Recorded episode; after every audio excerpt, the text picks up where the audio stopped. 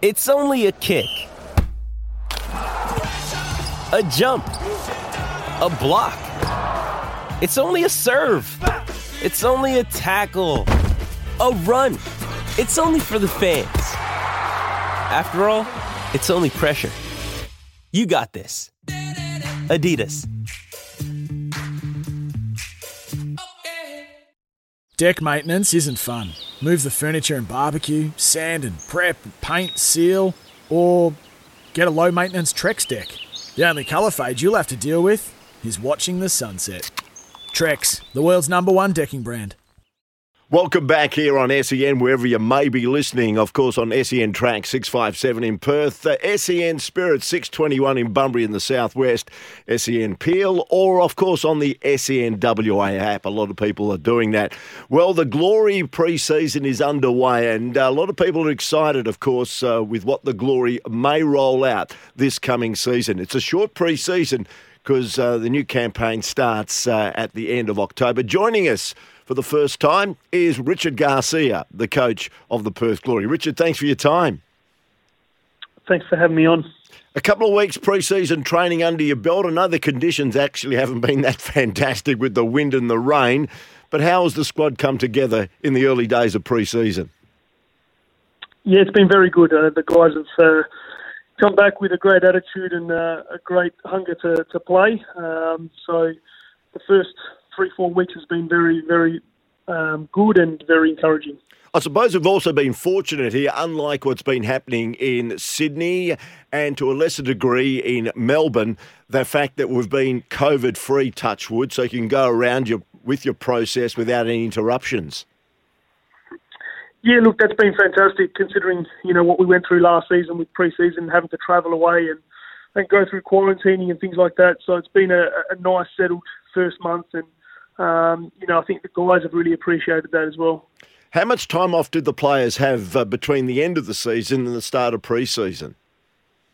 Uh, it was roughly around uh, five weeks. So, um, you know, they they got away um, as much as they could, and uh, you know, came back refreshed and, and ready to go. Richard, just generally, the Olympics have just finished. What were your thoughts on the Olyroos performance? Uh, I thought they performed pretty well. Um, you know, it's always tough going away um, and playing in a competition when you're playing many games in, in a short period of time. Uh, but they they coped very well, and uh, you know, we're a bit unfortunate not to, to get over the line in the end. Have you got any news? Because you've got one game that needs to be played, that FFA Cup match uh, against Melbourne Victory for the right to get into the FFA Cup proper for this season. Has that game been set down for any particular time? Uh, at the moment, they're sort of still looking at the back end of August, possibly the start of September. Um, but then that's all dependent on, on the borders and, and what happens um, within the states. You've been bolstered by new recruits. The latest one is Brad Jones, uh, who comes as an addition to add depth to the goalkeeping stakes. We know where Brad has been and what he's done. Uh, no doubt great to have a former West Aussie back home and joining up with the Perth Glory.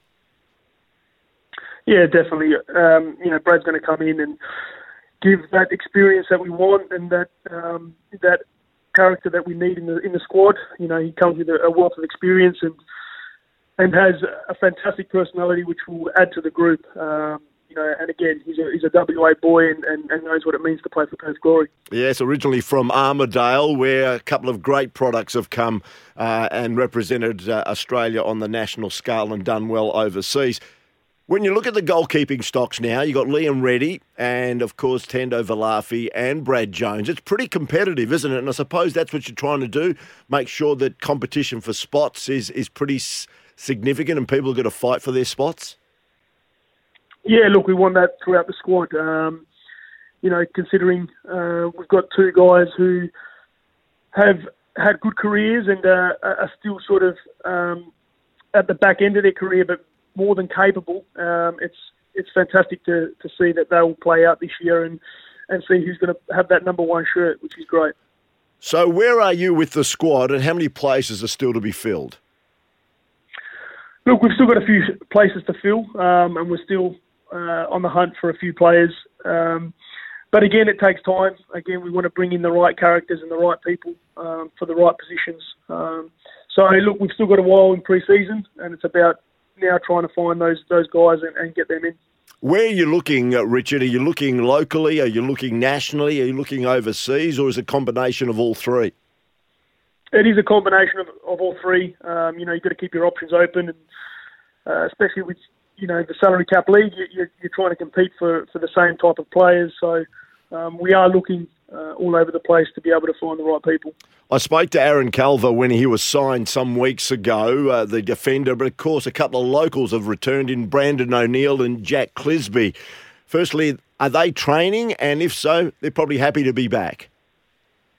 Yeah, those guys are training and they're, they're all happy to be back. Um, you know, again, they, they they love being home and they love uh, wearing the Perth Glory badge, and, and you know it's it's great to see um, those guys come back and, and influence the other guys and the younger guys, and uh, and they know what it means to play for Perth Glory as well.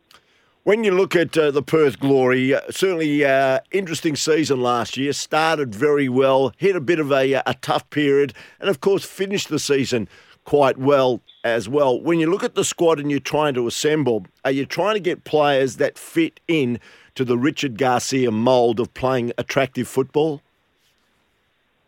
Uh, yeah, there's there's a, a big element of that, um, but then there's a big element of of the type of characters we want at the club. Uh, we want to we want to create a place where people want to excel and, and they want to push each other, um, and you know having the right characters in the right positions um, makes that achievable, and that's something we're, we're striving towards. Where's Andy Keogh at at the moment? Uh, had a, a good season last year. He's getting on in years as well.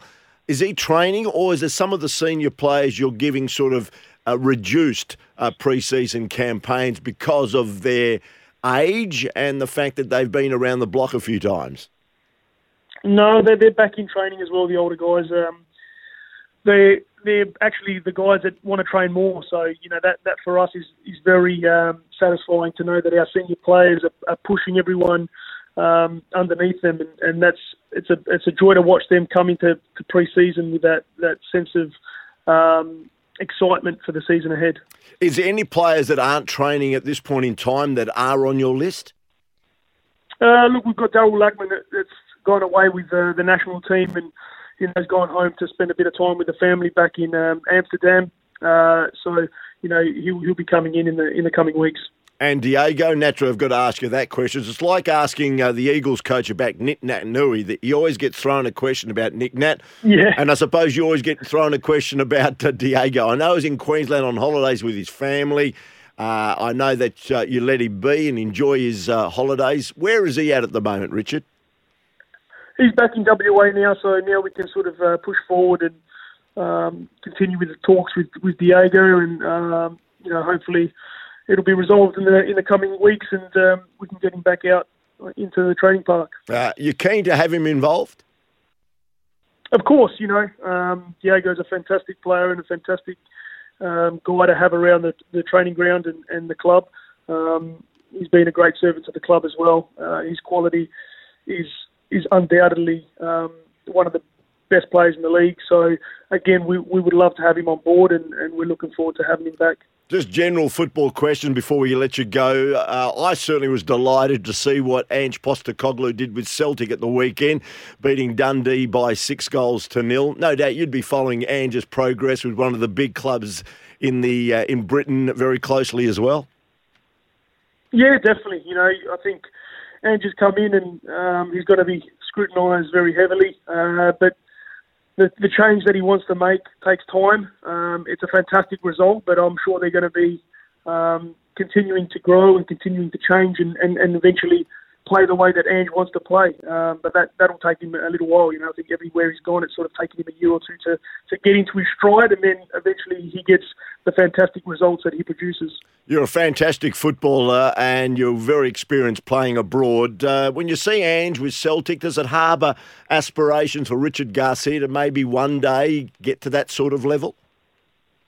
Uh, look, I, I, would love to think that, um, but at the moment, I'm just focusing on. Um, creating a, a fantastic environment here and, and, and a successful group here.